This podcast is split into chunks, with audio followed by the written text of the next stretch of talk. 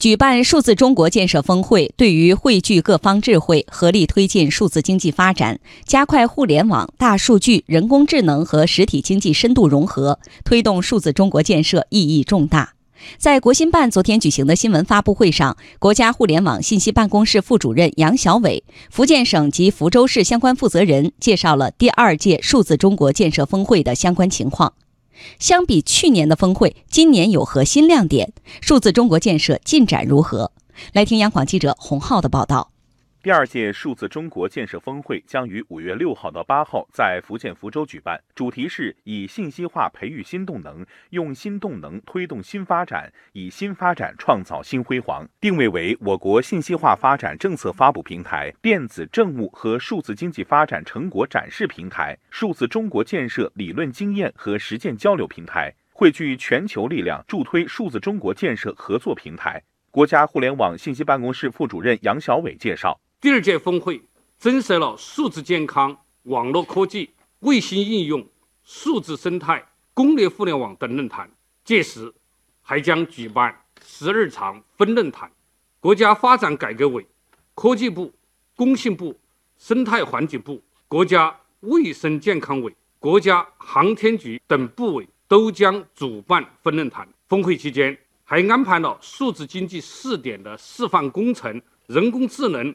公共服务平台等现场观摩活动，不仅会议内容丰富，第二届数字中国建设峰会也将在软硬件服务上突出智能化。福建省常务副省长张志南介绍，人脸识别、语音识别、无接触安检等智慧会务会展系统将全程提供会议、咨询、展览等全方位信息化服务。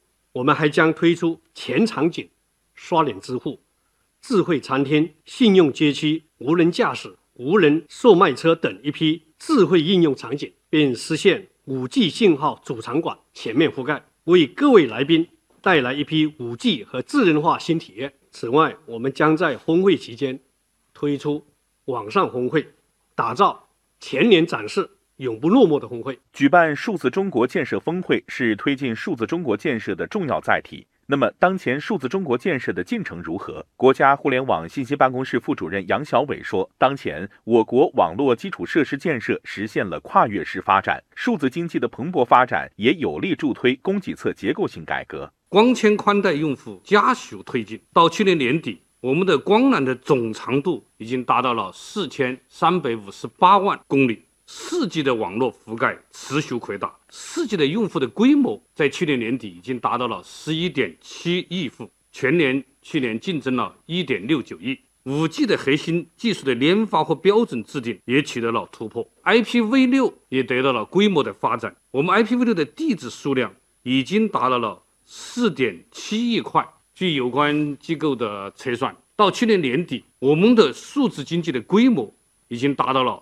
三十一万亿元，占 GDP 的三分之一。互联网加的行动也扎实推进。杨小伟表示，下一步将从核心技术突破、信息基础设施优化升级等方面发力，推动数字中国建设。要全力推动新一代基础设施的建设啊，要从而提高这个网络的供给能力的全面提升。要进一步完善 5G 的商用的准备，全网络推动 IPv6 的进程。要进一步推动数字的产业化。和产业的数字化，加快推动数字经济和实体经济的融合发展。